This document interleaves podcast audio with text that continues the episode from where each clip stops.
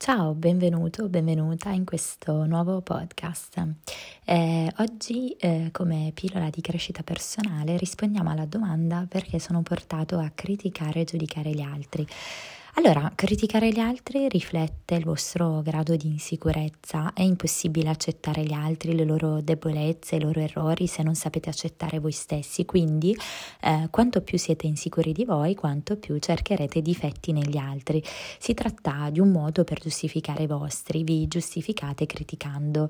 È come dire: non sono poi così cattivo, guardate quello, è peggio di me.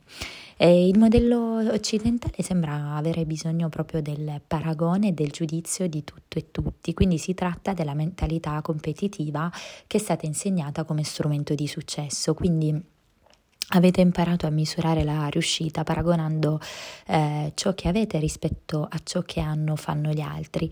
Eh, spesso criticate gli altri perché vi aiuta a sentirvi più sicuri, quindi è più facile vedere le imperfezioni e concentrarsi sulle debolezze altrui eh, che non osservare attentamente il proprio comportamento.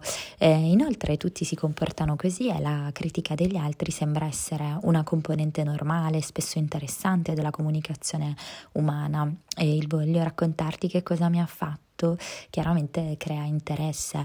Ogni tipo di pettegolezzo quindi eh, si basa su giudizio e critica.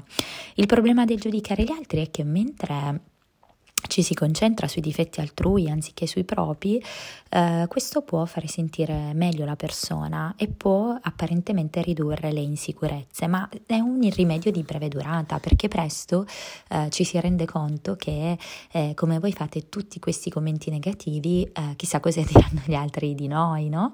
Eh, non appena mh, mm, ci si rende conto che non siete immuni eh, alle critiche e ai giudizi, aumentano le insicurezze e quindi si diventa come arma di difesa ancora più critici.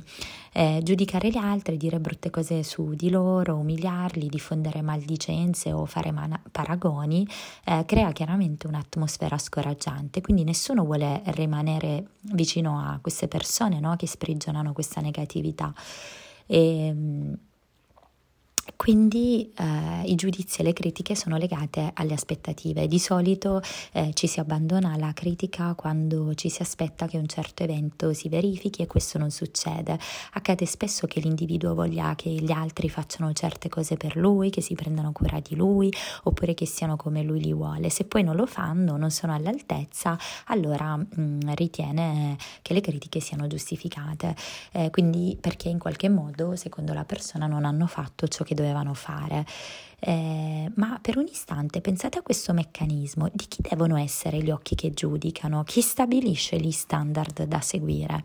Giudicare gli altri presuppone paragonarli a qualcosa, quindi chi ha il diritto di determinare eh, che cos'è questo qualcosa? Quando criticate o giudicate gli altri, non state forse percependo il modo attraverso gli occhi di, uno, di un egocentrico?